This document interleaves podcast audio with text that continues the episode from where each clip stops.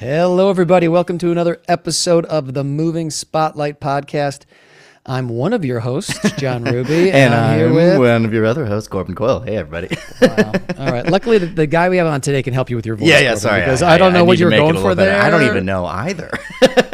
I just change No, my I inflection up and down. I I just see what fits. It worked. It worked. You pulled it off. You pulled it off. I like it. Thank you. um, so, uh, Corbin, we're coming out of the holiday season. We're kind of getting into life happening again. Mhm. And, you know, when Busy. life is stressful and things are happening and busy, what do you like to do to unwind? Mm.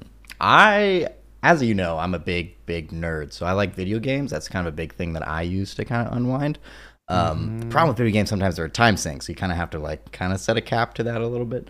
Uh, But that's I've always found that very meditative ever since I was a little kid. Like I used to play, I used to play like Diablo 2 when I was six, so like I was like kind of deep in it early.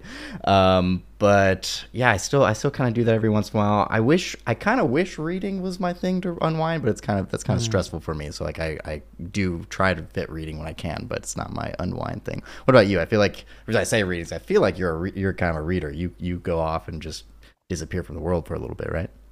I do I do love reading and I've always loved reading. I I also like have a bit of a problem which is I go to the library which I love and I've got I look over here I'm glancing to my right and I've got like 12 books. There's no way I'm going to read 12 books. I get so excited that they're all stacked up and like I'm about to get an email that like 6 of them are due back and I haven't even touched them. So I do like reading uh, uh and I do try to set aside time for that. I'm actually I'm, I'm actually reading a book right now about breath work, which is really interesting and um, kind of the different. I'm not an expert on it at all, but kind of the different, like the the the Wim Hof way, kind of breathing in one nostril out the other, fire breath, the box breathing, all these kind of different ways that I'd never even really thought of. So that's been really um, interesting. And I'm also reading a book that I heard about called Awareness, and I'm reading that right before I like meditate by Anthony DeMello. I heard about that. And so it's kind of cool. It's like these real short chapters, but you kind of read it. And then when I meditate, it kind of gives me a little something to, to hmm. either think about or or not if I don't understand it. It's interesting. So I, yeah, I I'm just realizing you. Yeah, you read a lot of like I don't know if those are like self help books, but like things that are not fiction. Like you, you're just like you're not. You don't go into like Game of Thrones. I only read or- nonfiction. Yeah, yeah. I only read nonfiction. Interesting. And my wife only listens to fiction. And so that's why, you know what I mean? On a Friday night, are we going to watch a documentary or, you know what I mean? And so we go back and forth. We go back and forth. ah, interesting. um yeah so it's it's true i, I really like like nonfiction like yeah exactly like things things like that uh so yeah i think reading is definitely um uh, a good way and i'm just trying to actually recently the other thing i've really been kind of enjoying is like um it sounds funny but like food like what are the Mm. things what are the foods that like i kind of want to like spending a little time cooking Mhm. you know i've got a uh in my own nerdy way, Corbin, I've got a three ring binder that I've started to print recipes out. I know I can keep them on my computer or phone, but Oh, that's I've got cool. like this binder, and that's actually really been kind of cool. So I have the recipes there, so I can go back to them and stuff. Um, and it's kind of nice because then I don't have to remember it. I could just kind of follow the steps, which just makes it easier. Yeah, that's way yeah, that's way Uh, better than like buying a whole recipe book and then picking three and then just like having. Yeah, the, I mean the recipe Yeah. books are amazing. I was just at Barnes and Noble with my son. I'm like, this book looks amazing, but I'm like, there there are tons of them are online, and I have you know anyway. So I just print out the couple I like, and then I Yeah, I kind of like work that. on that. So I definitely think that I can't wait for you to cook for me. I, I will cook and you will not be impressed. It is not a strength, but I enjoy it. So That's good. um, awesome. Well, I want to pivot, um, pivot and get to our guest. I'm excited to uh, get to know uh, this guy better. I want to welcome to the show actor Mark Jacobson. Hey, Mark. Hey, Hello. Thank you for having me. of course, I'm so excited. Thanks, thanks for being here. Any um, thoughts on ways you like to unwind or the ways we unwind, Mark? Yeah, I, yeah. I uh, I I also grew up playing video games, and then I had to kind of go cold turkey in college because my roommate was. He, he is now extremely successful, so clearly there was like no correlation with uh with the outcome. But I I was I would see how much he was playing video games during college, and I was like, but rules and homework, and so I went like cold turkey then, and now I actually I do a fair amount of voiceover and and a lot of games, and Oh, cool. and I don't play them, uh, Awkward. which yeah, which gets slightly problematic, and also like when I want to find myself in a game, I'm at the mercy of YouTube, which is one should never be just in general in their Mm, lives. Uh, but yeah, I'm I am also John like you, uh, but with Libby with the audio. Oh, yeah, Libby, yes. I, my my Libby queue is insane, and the Mhm. only time I listen to audiobooks is at the gym, and I'm constantly just not making it through books and sad that they go away, and then getting Yeah. back on a hold list, and then having hope, Yes. and then having the hope diminished. Yes, I do. I also I do like Libby. Uh, uh, same as Audible for people that don't know. It's the kind of that Los Angeles Library version of Audible, and yes, I, I enjoy that. Enjoy that too. Yeah, that's it's interesting, Mark. I know a decent amount of people that work in the video game industry and and maybe don't play or like don't feel like they play enough compared to some of the people who are in it. And, Yeah. You know, but you know, it's also interesting. There's so many TV shows out right now. I feel like we're all at the mercy of YouTube a bit because it's like if you try to watch every show now, if you have an audition for, there's like so many shows that you know you, you- we're doing a lot of decent amount of research uh, anyways so uh, i think that's that's part of it Yeah, Mark, and half the time you're yeah. when you're recording voiceover, like a, a game, they won't give you many details Mhm. and like about where you are in the story, about your character, about the finished title of the project. Like I, I just Mm-hmm. did Spider-Man 2, and that was very clearly Spider-Man. Like there were sure. there were some context clues that I was able to uh, Yeah. detective my way in there. But some Yeah. things they're just like, yeah, you don't, you have no way of knowing, and you jar. So sometimes it's just acting, and Hmm. then let them apply it how they need to. Do they like heavily direct you in those sessions? Like how if you don't know a lot of context, and it's something like Spider-Man where they're kind of keeping it close to the vest, what do you do? Yeah. Um. hmm, What's the politic way of addressing this question? there have been, I've I've it's run the gamut of Mm. direction. Uh and sometimes, you know, a lot of a lot of games nowadays especially are um they they release them in sort of like a serialized manner where like or they're expanding worlds constantly. So I have some characters that like just keep popping up in games as they keep Mm. building it out Mm. and making people pay for more things. Um but something like Spider-Man was written and very clearly thought out. And Insomniac, the studio that's behind Spider Man, is like the pinnacle of video game making. And so all of the direction was exceptionally thoughtful. And you know exactly where you are and the proximity to the people that you're talking to and the Mhm. vibe that this moment needs. But sometimes, because you never get a script ahead of time in video games, Hmm. it's it's a privacy thing, people leaking stuff. So it's you have no you all of that is cold read, quick thinking, and you really need a director to help you shape it. But oftentimes you're just getting an Excel spreadsheet and there's, you know, 150 lines. and sometimes they'll say, Yeah, we don't actually know um where this comes in.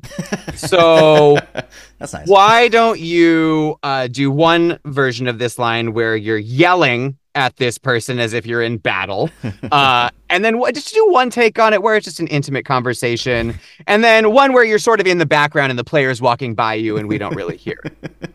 Interesting. so so that mark that's interesting two things one is you said uh, insomniac is the uh, pinnacle and my brother-in-law works for activision so i have to Hmm. disagree I'm I sorry. sure. i apologize i, I, grew up playing a lot of Tony Hawk Pro. Skater, Good, so good. Activision is very Just- close to my heart. throw that gauntlet down for you. Yeah. Um, number one, but but number two, with what you said there, what that gets me thinking about for actors listening, for people listening, is the flexibility Mhm. you need to possess if you're not really given a lot and they need to see some different levels, some different variety. Where do you think that you kind of develop that skill to be open and flexible? yeah yeah i think i i think video game is the strongest hardest exercise in cold read and sort of improvisational world building um if i if i didn't have a foundation in theater and in doing improv i think video games would be much harder Mm. but because i had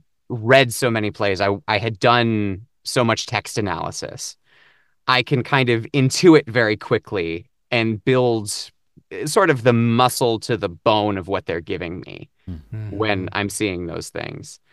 But yeah, I think it's it's sort of a holistic education that has helped me kind of cobble my career together but i always i mean it, perhaps just to justify it to myself think that having a background in theater has been pretty vital that way. And also the scalability of the performance. Mm. I know sometimes, you know, in in video game because it does have to be so big sometimes and you don't have any of the resources around you, so you're doing a lot of imagination work. You need to see who you're talking to. You're almost never recording with other people.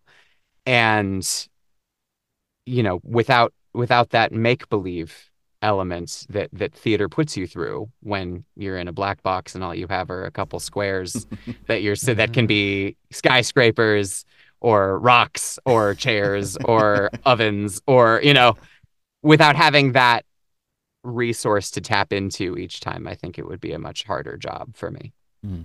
and are there any like um uh, specific uh, tech gear or anything that you recommend for somebody who wants to kind of tap into the VO world? Because for the people not watching, you're in an awesome booth right now. You sound amazing. So like what oh. like obviously the theater background, you have to be able to have that you know your your instrument tone per- for that performance your performance, performance. yeah. Uh, but like what is like the tech like? What do you kind of expect when it comes into the uh, video game VO world?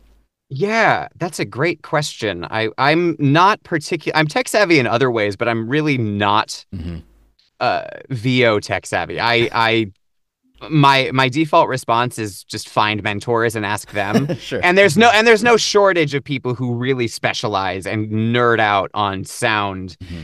And to me and everything that I've heard from my reps and and from going to workshops and being in classes, at the end of the day performance wins out. Mm-hmm. So don't let there's this may be a controversial statement to people who are really diehards in VO. You, on one hand, only get to make a first impression once. Mm-hmm. So if your materials are not up to par, then maybe hold off on putting together a reel until you really have that craft. But, you know, start figuring out what your voice sounds like. Start finding uh, you don't need a, a crazy expensive microphone. You don't need a mixer. You can get a plug and play USB. Yeti snowball microphone that, you know, maybe not be broadcast quality, but gives you the experience of being recorded. And I've heard so many casting directors just say, like, especially because a lot of things go to celebrities and they want to hear a celebrity read and a celebrity does not have a booth at home, that, you know, they're listening to auditions that were recorded on a cell phone. Mm-hmm and in the same way that a self tape for on camera, a thousand people want to sell you something. But at the end of the day, you need to send a connected tape. Mm-hmm. And if you're doing good work, then it's pretty easy for the expert in the field to tune out the distraction behind you. Mm-hmm.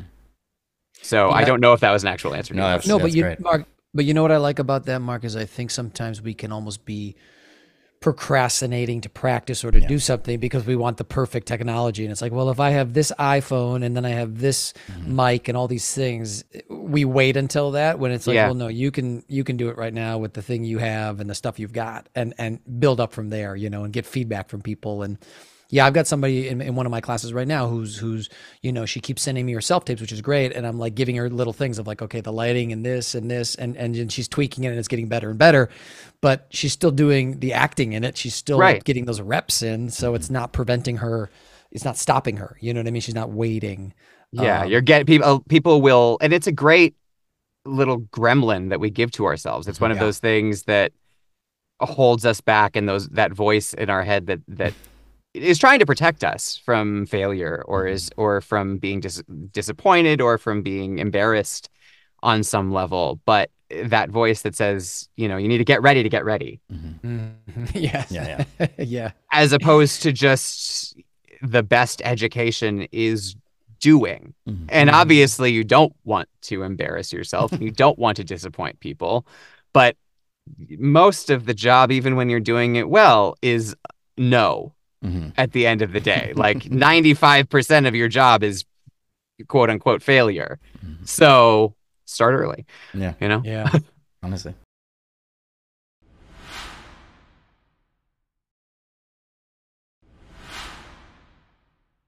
Mark, with with the doing and stuff, I'm curious because you you do have such a a, a wide skill set. What do you feel like for you really helped you kind of become like a doer and get that experience and get that like intuition? You know, was it was it classes? Was it doing workshops? Was it being theater? Was it improv? I mean, I know you've, you've done a bunch of different stuff. What do you what do you feel like was really helpful for maybe someone who's newer and like, oh, I'm supposed to do all these things? It's like, well, you know, here's a good place to start. Yeah, I think. I mean, I think I could probably fine tune my career a little bit at this point but I've always my my prerogative has been wanting to work and trying to treat it like a business. And so the internal directive that I've had for myself for a really long time is that like if I want this to be my job, I need to cobble together five auditions in a week. Mm-hmm. Like I need to treat it like a an accountant, like somebody who's showing up every day and is doing something for their career. And and is that, you know, maybe that's practicum and doing self-tape practice or recording, you know, just scratch VO for myself, or it's making relationships with casting and or you know, going to class on a night. It's it's you know, it's all of those things together. But I think for me, it's always been recognizing that there are a lot of ways you can make a career out of this job. Mm-hmm. Mm-hmm. And I now am at a place where I know how to balance my time a little bit. I don't I don't overindulge in if I'm overindulging in one area, if I'm spending a lot of time in on camera, then maybe my VO takes a little step back. But during the strike, VO was still able to operate. Mm-hmm. And I was so grateful. And during the pandemic, VO was able to operate. And that was sort of when I got more into VO. I had I happened to be wanting to sort of diversify and get my numbers up. And that hap- uh, just by universal happenstance timed out to be like, oh, well, suddenly no one can do on camera anymore. And I had just upgraded my setup. And so yeah, I I think I think class is always important. Actors should. That's one of those like adages that I feel like everyone says, and people are sure. like, yeah, yeah, yeah, okay. But I I do think class is pretty essential. Just just be acting. Mm-hmm. Yeah. with regularity and having a system of checks and balances on your acting is nice too. I think one thing too, I, I, do like to say, or I think, you know, and, and we haven't said this in a while, and you're right, you know, class is important, but I also think it's like finding the class that speaks to you. Cause I feel like there's mm-hmm. sometimes we, and, and sometimes the name classes can be great. They really can. Yeah. There's, there's, value there. There's a reason, you know, but sometimes I think people kind of stay in those a little longer, or they think because it's on their resume, that's the reason they're going to be working. Yeah. And you know, I think it's it's worth it to kind of do some exploring and then find what resonates with you, you know, the teacher or the place or the other students, because that's an interesting thing too, where uh, the resume is is part of the equation, but when you get the audition, you know, if you haven't gotten from that place what you need, it, you know what I mean, or if it doesn't, right. that, if it doesn't inspire you, right, like that, that's mm-hmm. that's a challenge. I think it's such a fine balance in a class too. You want a community where it's safe to take big swings and fail. You want to be challenged, but you also can't be beholden to your class because if you need to take an audition into this, these people every single time you get an audition, it's just not practical. Like you yeah. need to be able to leave the class with the tools to self-direct, to operate on your own.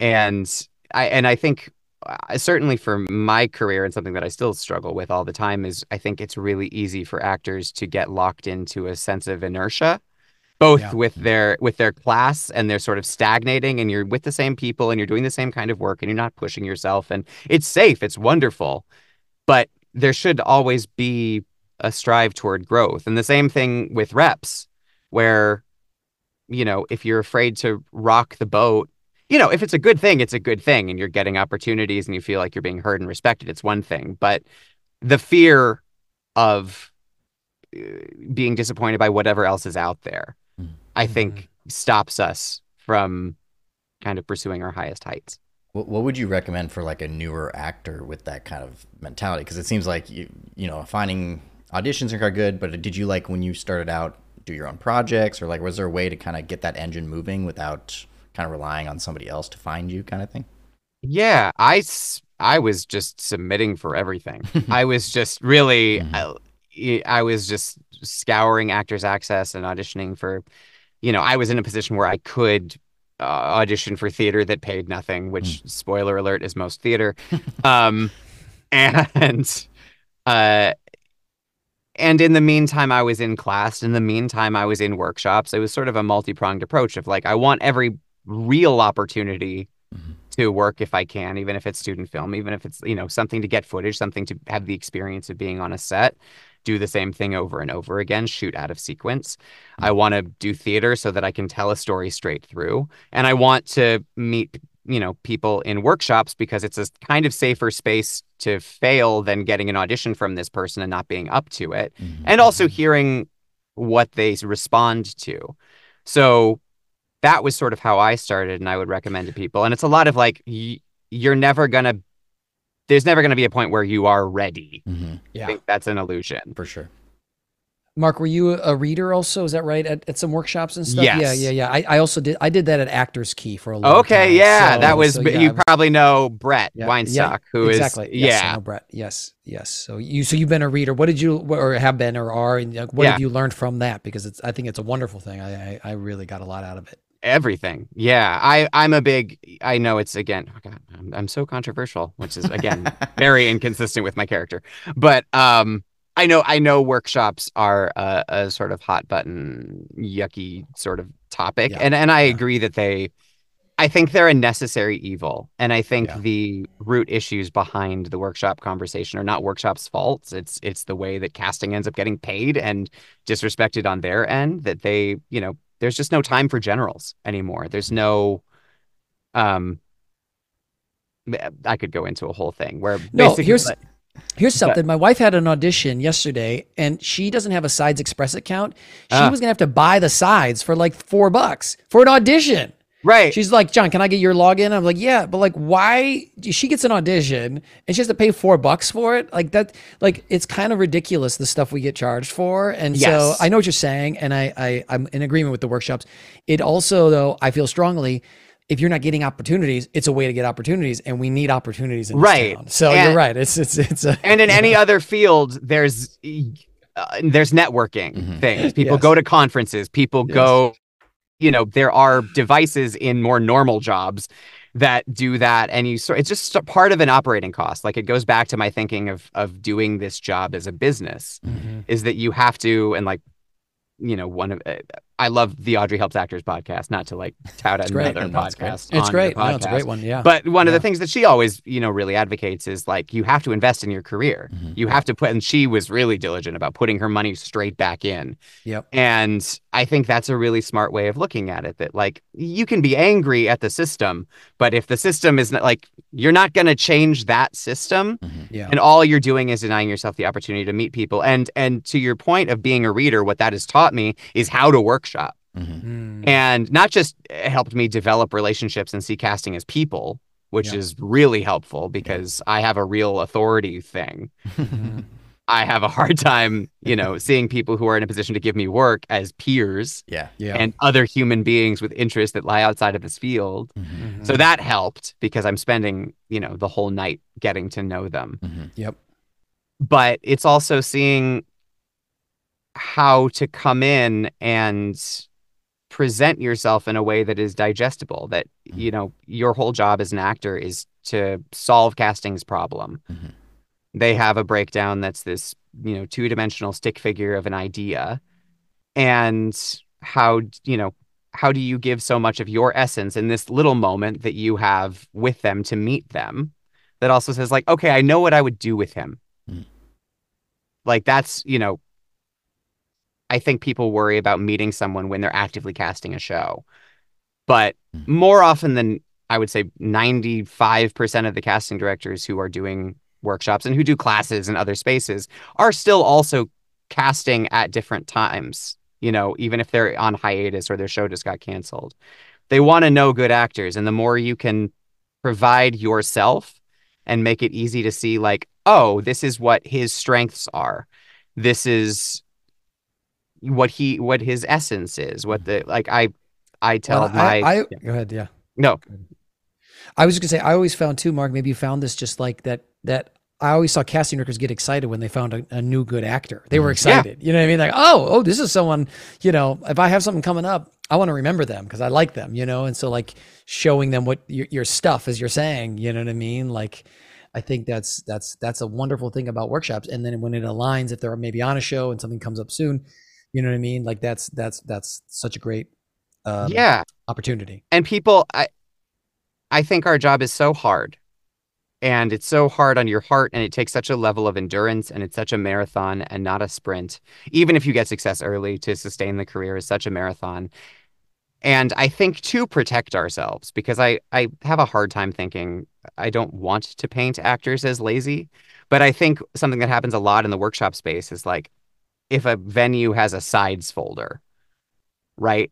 Then actors are just going straight to like these sides that have been around for 10, 15 years. And sure, they're perfectly adequate procedural scenes, but they are not fully fleshed out characters. That's not even the purpose of most procedurals. It's like you're, you know, you're telling a contained story. You're not getting to know a person for longer. And the more you can come into that sort of space with sides that speak to you or hopefully you know hopefully a casting director is assigning sides and they're getting a sense of who you are and then it's not as hard. But if you're providing your own it's just knowing knowing the kind of work that you do best even if they're currently on a procedural and you're like i'm a comedy i'm a single cam comedy guy. Mm-hmm. Like don't be afraid of that. They're smart. Assume a, a, a wonderful casting associate slash sometimes casting director named emily fleischer said in a workshop once assume genius on the other end of your tape. Mm-hmm. And I loved that. And I think that's a great way to think about workshops too, is like these are the reason you're in the class in the first place is because they're doing that job. They're an expert in the field. Don't think you have to spoon feed them, you know, the only thing that they're looking for right now. Mm-hmm. Let them know who mm-hmm. you are and trust them to do the job that they do to figure out where you fit. Yeah, it's it's a assume good intent that like whole phrase and saying it's it's amazing. Yeah. Is there um when it came to like trying to figure out from your side like what your casting was or what your things is it just trial and error or like what did you how did you kind of find that for yourself because i feel like i i'm always thinking that for me too and I, Yeah. it's so hard right Yeah, it's so hard. And I think there's so many wonderful things to a background in theater, but it does give you this sense that you can do anything, particularly in like a, an educational setting yeah where like, am I going to play uh, right out the gate from college the father of the dead son in Brigadoon? Probably not. but i'm gonna give them all. Probably not. When I can't grow a beard on my face and only on my neck, I don't think I'm selling that to anyone. Uh, but yeah, I I think the way that I've honed it is I I think I, I know there are smarter ways to do it than the way that I did. And I think there's a lot of people who teach much smarter ways because I a lot of it was trial by error for me and Mhm. and and learning quickly that there are I can act most things hopefully if Mhm. given an opportunity. I can give you my take on it. Mhm. But there are some people who just are that. Yeah. And the more I'm able to find the things that are me that aren't work Mhm. to access and like of course we love the work Yeah. sometimes like we want that challenge we want to go outside of ourselves as an escape as whatever but like i think to there's often t- unless you reach that point in your career where people are like gosh i really want to see him do something i haven't seen him do before yeah like that's a real high level problem yeah to get to encounter as a career actor. Most of the time, it's like just do the thing you're really good at because people seem to really respond to it. And how great that you have a thing you're good at. hmm Mhm. True. Yeah, actually, like Matthew McConaughey was kind of that way. Like he did a lot of the rom coms, and then he quickly pivoted doing like all the crazy stuff he's doing now.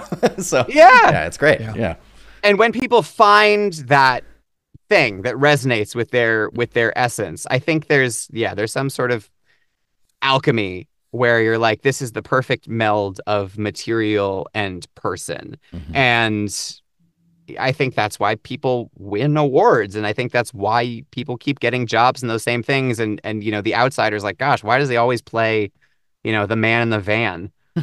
like Mhm. the, you know, the Yeah. guy giving tech advice while all the exciting stuff is happening. Mhm. But like if that's your bag, Yeah. then lean into it because there's always going to be a need for that character in the world. And when you see that come in in a break, like there are like if I see neurotic in a breakdown, if I see like highly educated, if I see uh, not super outdoorsy, You're like catnip. Mark's like I'm like, this catnip. is it. this is it. Yeah, I, I I always think about there was this guy at Actors Key named Hans, and he you're talking about this like a sides database, and yeah, you'd see a lot of scenes a lot, and if you didn't have a new take on it or Yeah. really good, it was like kind of not a waste of a scene, but it was really hard. But Hans got his own site scene approved where he got to do like three different accents because he was good Ah. accents, right? wow.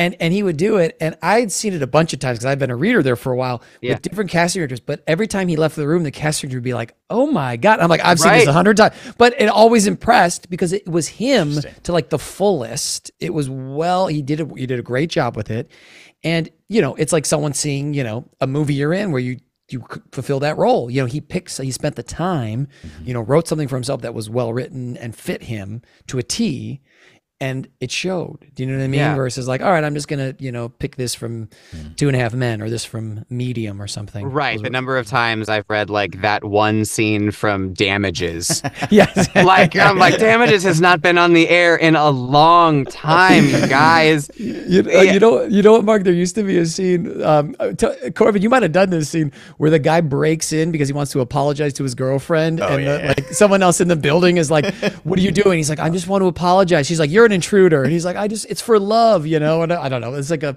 I saw that scene so many times. So yeah, Yeah. that's, that's true. Classic. and it's hard and it's like no matter how well you do it too Yeah, it- yeah. it- and it and it does it takes so much work but i think it's important work to to watch shows that are airing or have just aired Mhm. and Yes. still have people making content you know so that when their new show comes out you can be like oh i know that person's voice and i speak that person's language Mm. like and it takes it takes the investment of time to figure out like oh you know to transcribe a scene from a show that is right for you takes work and to find a scene and a character is is an investment of time but the dividends that it pays in terms of like now you know just like a monologue for theater Mhm. you know if you're coming especially for theater you like lock in these five pieces of text to your brain forever Yeah. and they'll get maybe stale but you're doing them over and over for different people and they they have to be the youest you that ever you'd Mhm. because It's they're also- seeing so many people So, fu- and it's also funny, Mark. I was just thinking in class, I assign scenes for people. Yeah. But then when I every once in a while, I'll be like, okay, you guys find scenes. So many people are missing that class. They're like, oh, I can't make it. I'm like, oh, really? Or did you just not spend any time Yeah. to look through the database or find a scene for yourself? You know what I mean? Like they're like, oh, I got my scene. I'm, you know, so uh, I I hear sometimes that extra step can can can separate you. I, I do have a question, Mark, with this. When you're auditioning, and we can look at different realms, TV, um, commercials, voiceover. How do you use your improv? Like, do you do mm. you kind of use it all the time? Do you use it on self tapes? Do you use it in the room? Do you something like? I'm just curious, kind of your approach with that. Yeah, it's I think it's evolved as I've gotten more confident slash the whole fluke that is my career less looks a little less fluky mm. mm-hmm. because I feel a little bit more confident to bring in more of myself, right? I'm not trying to mm. be the thing that they need in the tape as opposed to take my swing at it. So I think Yep. that's that's helped like having improv as a resource has has helped that. But I depending on the project and I think it varies wildly because you can't you don't want to write their script for them unless they're specifically telling you. And that could- that's one way to get really offensive really quickly Mhm. but I I will usually do an improv lead in with my reader if I'm taking since everything's on tape. I I'll do an improv lead in with my reader. And sometimes I'll include the tail end of it as, you know, we're transitioning out of my name card into the tape so that the first thing they hear clearly is the line that they're expecting to start the scene. But, you know, something that gives a sense of motion Mm. to the Mm. scene and and keeping it alive at the end you know with either with either a verbal button or a nonverbal button Yeah. i think is is really vital just like you don't this is a the audition is a moment in time Mhm. but it doesn't have life doesn't have hard starts and stops so i think a lot of people just play it really polite and safe and i love rules again big rule follower and it's and it's really hard and my stomach flips every time i do that because i'm like there's always the chance the casting's not going to like it but Mhm. at the end of the day they might be annoyed but they'll cut out the part they don't want to see if Yeah. they like the rest of your tape yeah. That's true. They, yeah, they can't elongate. They can't just go like, "This is what he would have done in the Right. Yeah, but they can always chop it. And also, if they didn't like it, they can just you know move on. Like it's not like you're gonna get blacklisted because you like improvise a little. right as long as you're yeah if you're if you're doing the work in a respectful way if you're memorizing your scene if you're making choices if you understand the tone of the piece Mhm. you're not going to piss anybody off and if you are that's probably not on you like they're having a bad day and they've been stuck at their desk for 12 hours because there's no line between going into the office and being at home now for casting like Yeah. you know That's crazy. Yeah, it's so true. The one of my favorite self tapes I bring up often is the the um, Stranger Things, the brother when he like does Yeah. that tape, and it's so interesting to watch. Like he's like shirtless dancing in between the two takes. Like it's so weird and so interesting at the same time. That's definitely a big swing. I'm not sure if I would do that, but like it is it is that character, right? Like it, that character would do something like that in a self tape. Yeah. i would love to reach that point Yeah. Again, it's like I was reading an article about the about Barry Keoghan. I think he's, I don't know if that's the Yeah. Oh yeah, yeah, yeah, yeah. From last name. Saltburn, Saltburn. From yeah, yeah. Saltburn and Yeah, and like yeah. every other thing, and he he's I think he's the new, if not Joker, Riddler or something in the in the R-Pattz Batman, Mhm. and and he decided he wanted to play it, and so he just like shot a weird little tape of himself Mhm. like walking down a hallway, Shining style as the Joker. Yeah. Mm. And like, I would not, I mean, kudos if you are the kind of actor Yeah. who has that in you. Like, that's a little too, I need more rules and structure than that. And also, I'm not with reps that are going to be like, hey, here's our guy. Like, my reps are going to see and be like, I, can you, why? What happened? Yeah. Yeah, no, I just had a self tape for Saltburn too, and I went for it.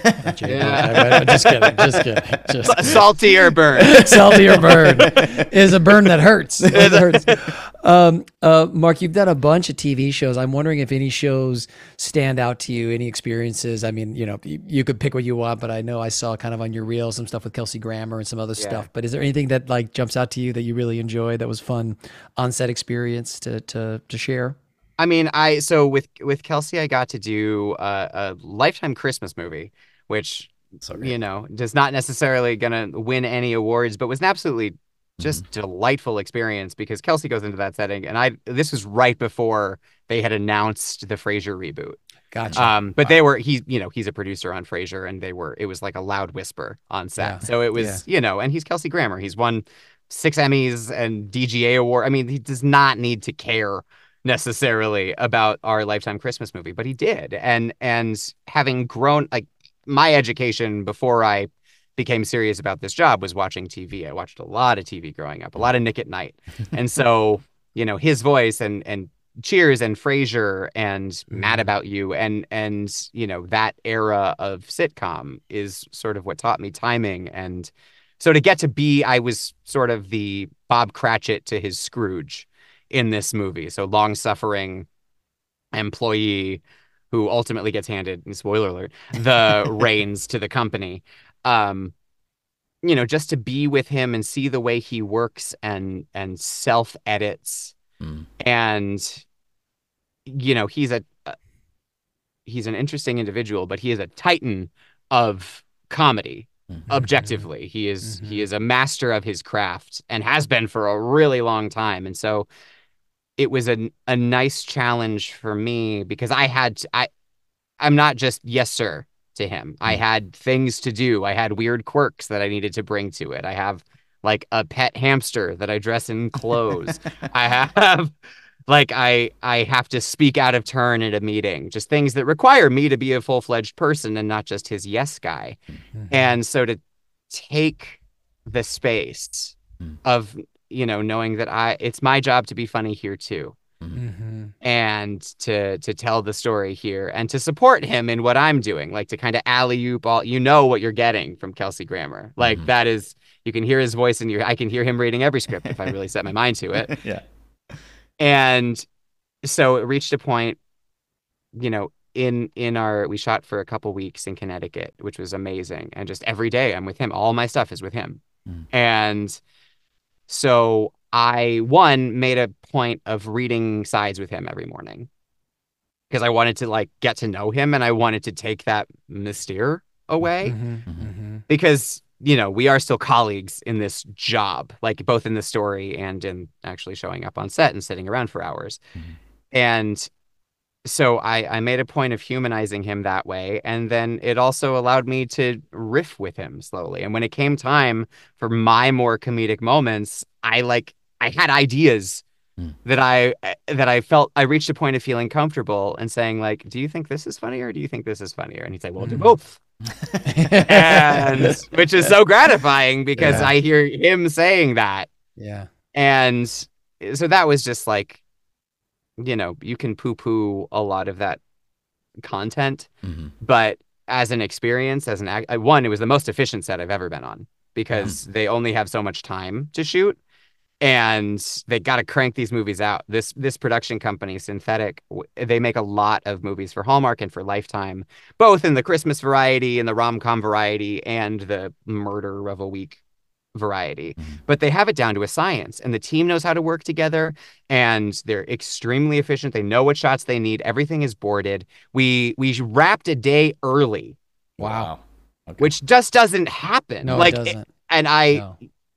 yeah and i i did that same year a really you know substantial budget morgan freeman josh hutcherson movie Mhm. and that wasn't the case uh, but uh, so you know i i came in ready to play and i was respected for my contribution and it was you know You know what I like about that, Mark, is I, I and I think about this sometimes is this idea of like bringing in your your your full light. You know, like not dimming it. Not you know like whether we dim it ourselves or whether we allow someone else to dim it.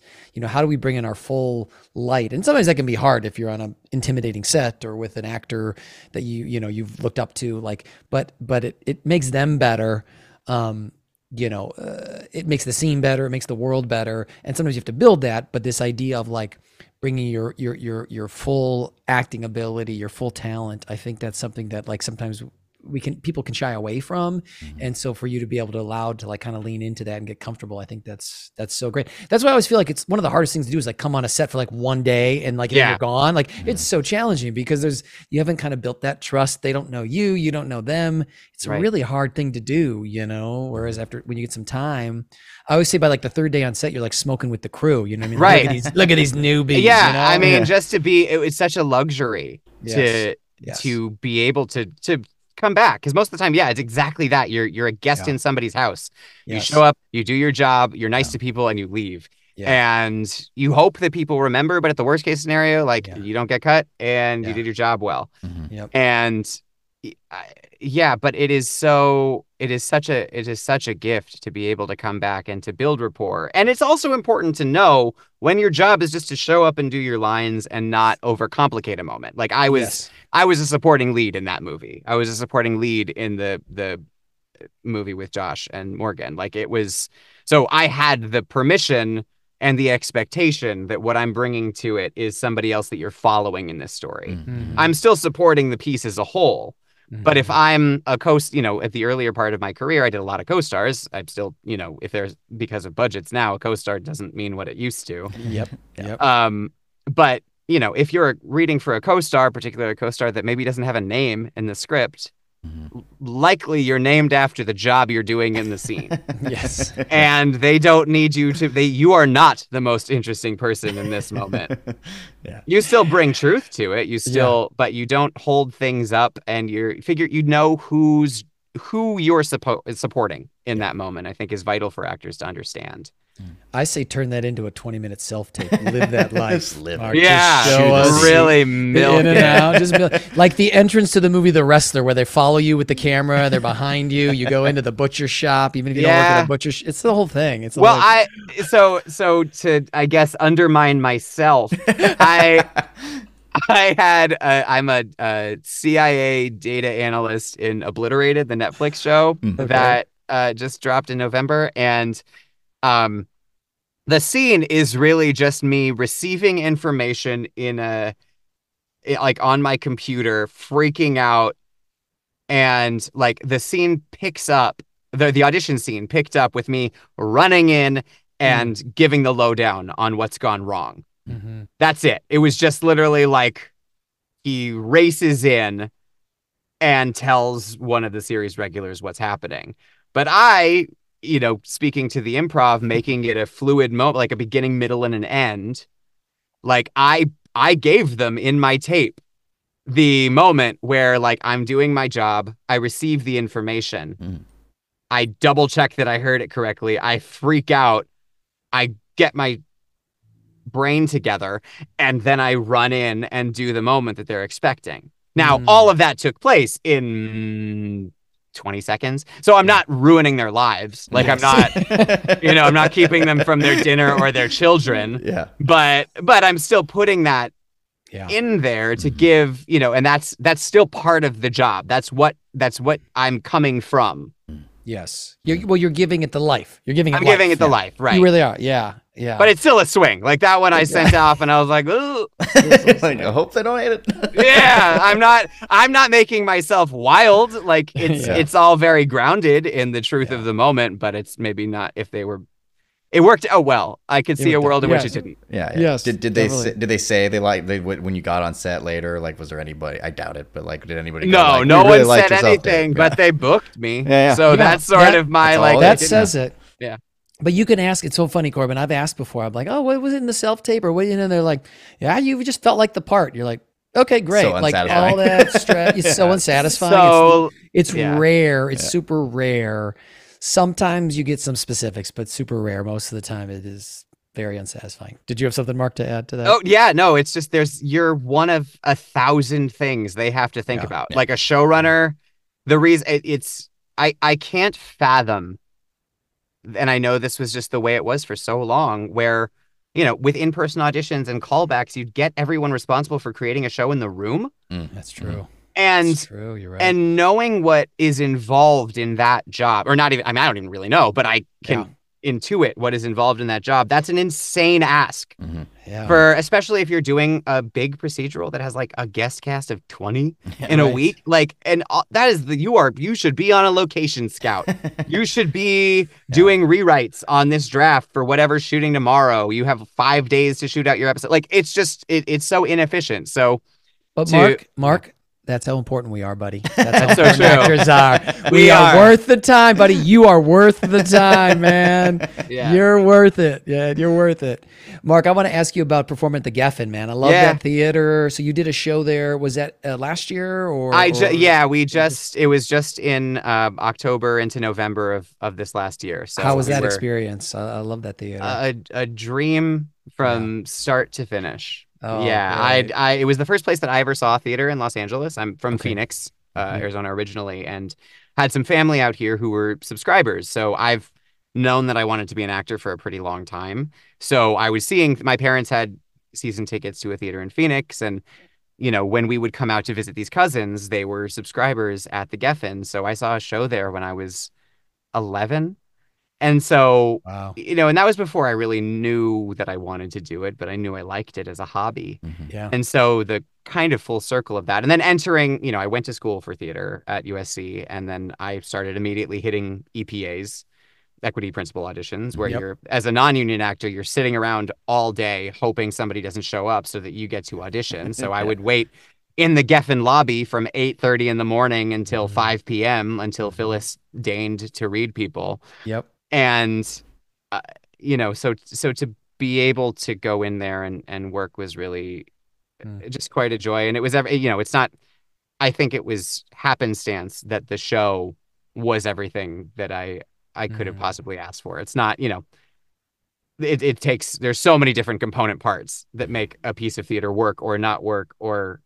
but we we had a director who was a genius darko tresnjak who won the tony for gentleman's guide um, and our playwright is uh, a wonderful screenwriter, mostly named Sam Baum, who uh, created the show Lie to Me Mhm. and uh, wrote The Wizard of Lies. He's got a whole lie thing. Uh, he Lie to me. lies. loves Those them. are some, those are some workshop sides. There's some lie to me workshop Yeah, sides for those, for sure. sure. There's a couple of those in there. Yeah. I've definitely seen those. Yep. but we but sam was really explicit when we booked like when it, on on sort of our first rehearsal and throughout the process that you know having come from tv where there are so many you know you make sacrifices your calculations are different you're trying to you're selling ad space and you're trying to get people hooked with celebrities and he he'd done enough and been sort of jaded by the tv side of the industry that he has a no assholes policy Mm. Mm. and you know that's that's cultivated from experience that fell short perhaps Mhm. Mhm.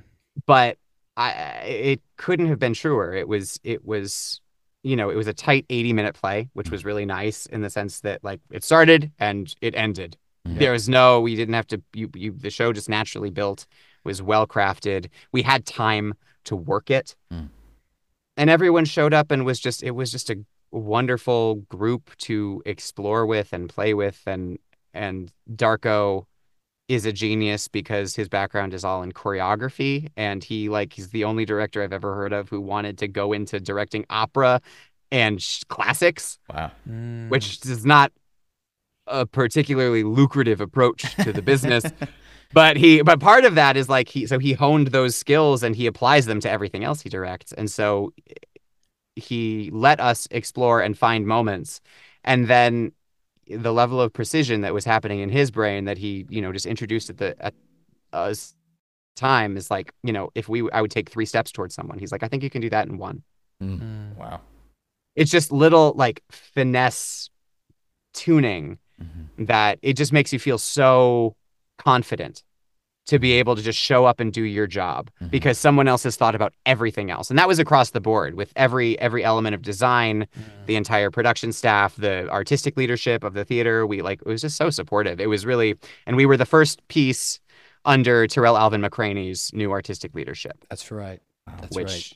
yeah so we were actually in rehearsal before he was announced Mm. and then we didn't know and then he's announced and you know that same day his assistant is in our rehearsal room and then two days later he's in our rehearsal room. And we just carried on that spirit of support and that's i mean that's the dream. You hope and and i think that's happened on every on camera job too is like the higher up you go the better people for the most i'm sure there's exceptions but the higher up you go mm-hmm. sure. the better people treat you. Like there's just a, a quality that rises. Mhm. and it's mm-hmm. so nice to get to play in a space like that mm-hmm. I love it. I, I, I'm I'm sad I didn't. I, I I like to w- go to theater. I like to do theater. I'm sad I, I missed it, but uh, that was cool to see. Uh, uh, that's that's awesome. I'm glad you had a great experience. So yeah um, awesome. Well, Mark, we have one final thing before we uh, get you out of here into your six month old. Uh, yes it's called your best bad, bad acting. Now, Mark, based on your experience, you're a good actor. We know that, but we're gonna give you something from a little known movie. This is this is kind of niche. Um, so Corbin tends to not give people what it's from because he just sends it in the chat. Okay, so this Uh-huh. is from this is from Escape from New York. Okay, so there's like a bad guy in it.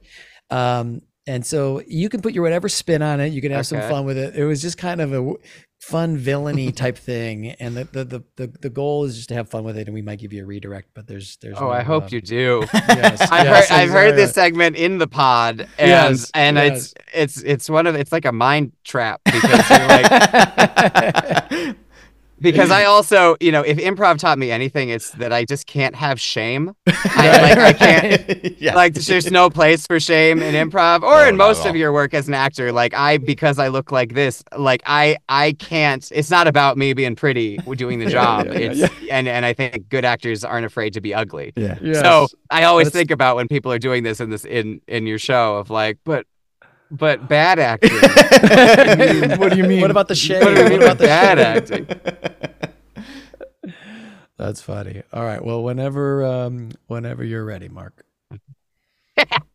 we're gonna have their best man leading the way from the neck up on the hood of my car Oh, that was good. That was like Oh. Batman level. I was thinking Batman. Mhm. That I was, was, thinking good. that exactly. Oh my god, Corbin, do you have a redirect? please Oh my god, I'm trying to think. I don't, I, don't know, I, I was caught off by how great that was.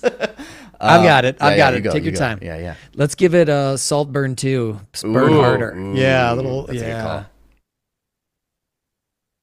We're going to have their best man leading the way. From the neck up on the hood of my car. Ooh, the hood. oh, yes. It's completely I different love it. energy. I love It it. was so good, and I got a little bit of uh, the Colin Farrell movie that that won all those awards. What was it? The two Irishmen. What was it? Oh, uh, Banshees of Inisherin? Banshee. Yeah, yes, yes, I got yes, some yes, Banshee in that. Yes, I got a little Yeah, I don't know in where that dialect fell in that moment, but it was It was all a, a hot flash blur for me. So Corbin, anything else? Mm, let's let's see it as as you as Spider Man. Like I know you you were doing some other pieces, but like let's see let's see if you're if you're flying through the air, you had to As say actual Spider-Man. Spider-Man, oh. yeah. Oh, okay. Well, we're gonna have their best man leading the way from the neck up on the hood of my car. that was so good. That's exactly what I wanted. what range, huh, Corbin? What Honestly, range? Yeah, all Yes. over. Yeah, so good. Yeah. What's What's interesting about that, Mark, is how quickly you shifted gears. You mm-hmm. know, like I talk about that a lot of this idea of like people like talk about over rehearsing. I never say over rehearsing. I always say you just put it in cement and you're stuck in Yeah. it. Like those are two different things. I love rehearsing, but when you put it in cement, and I love, I can tell, you know, obviously, Mark, your instrument is loose, which is awesome, man, and and you know all, all the stuff you've done. But it was so fun. I mean, those three were so different and so enjoyable, right, Corbin? So enjoyable, and you you have so much fun with it too, which I- Yeah. a lot of a lot of actors forget. joy. I think. You The gotta, and, and Yeah. yeah, I, I there's that. You know, I I wish I could think about it like this all the time, Mhm. but that that Philip Seymour Hoffman quote of like, "This is your two minutes to play this part." yes. Yeah. Worst Yes. case scenario, and I always try and often fail, but try to go back to that Mhm. Yeah. thought of you know, your the odds are not in your favor. No. So you can look at it as like a hopeless, fruitless effort, or you can find the joy in it, find the joy in the storytelling, and and making something out of it for yourself. I need that too, Mark. When it's nine thirty at night, I'm pissed off. I'm trying to put up my backdrop, and it's like ripping. And I'm like, Right. I just need to get this audition done. Yeah. I love what I'm doing here. It's so frustrating. So, Right. But you're right. The remembering that joy, I think it's such a great thing. And and sometimes that can come from the work. Sometimes that can come from the people. That can come from the project. So it can come from a lot of places. I think you know. Yeah. So I love it, Mark. I can tell you're bringing joy to your work. I can tell you've you've hit a good spot where you know who you are and what stuff you want to do. And you know, man, you're getting you're getting opportunities obviously, and you're going to get more. So it, it's so awesome to get to know you and kind of hear hear more of your story. This has been great, really. Thank you, thank you for having me. I hope I, Yeah. my jabbering was in some way amazing. something someone could take away from it. Hundred percent, hundred percent, Mark. It was great, great episode, and and I think a lot of people out there want to do multiple things, and you're you're doing that. You know, mm-hmm. that's one of the cool things about you know your career, which is which is awesome. So, thank you for spending time with us. Thank you for your your advice and your stories, man. It's great, great to hear, and you know, like I said, mm-hmm. great, great to get you know you better. So, good luck with everything, and and thank you for stopping by. This has been awesome. Absolute pleasure and fan of the pod. Yeah, all right. Yeah. Thanks, Mark. Talk to you soon. Bye. Bye. Thank you for listening to the Moving Spotlight Podcast.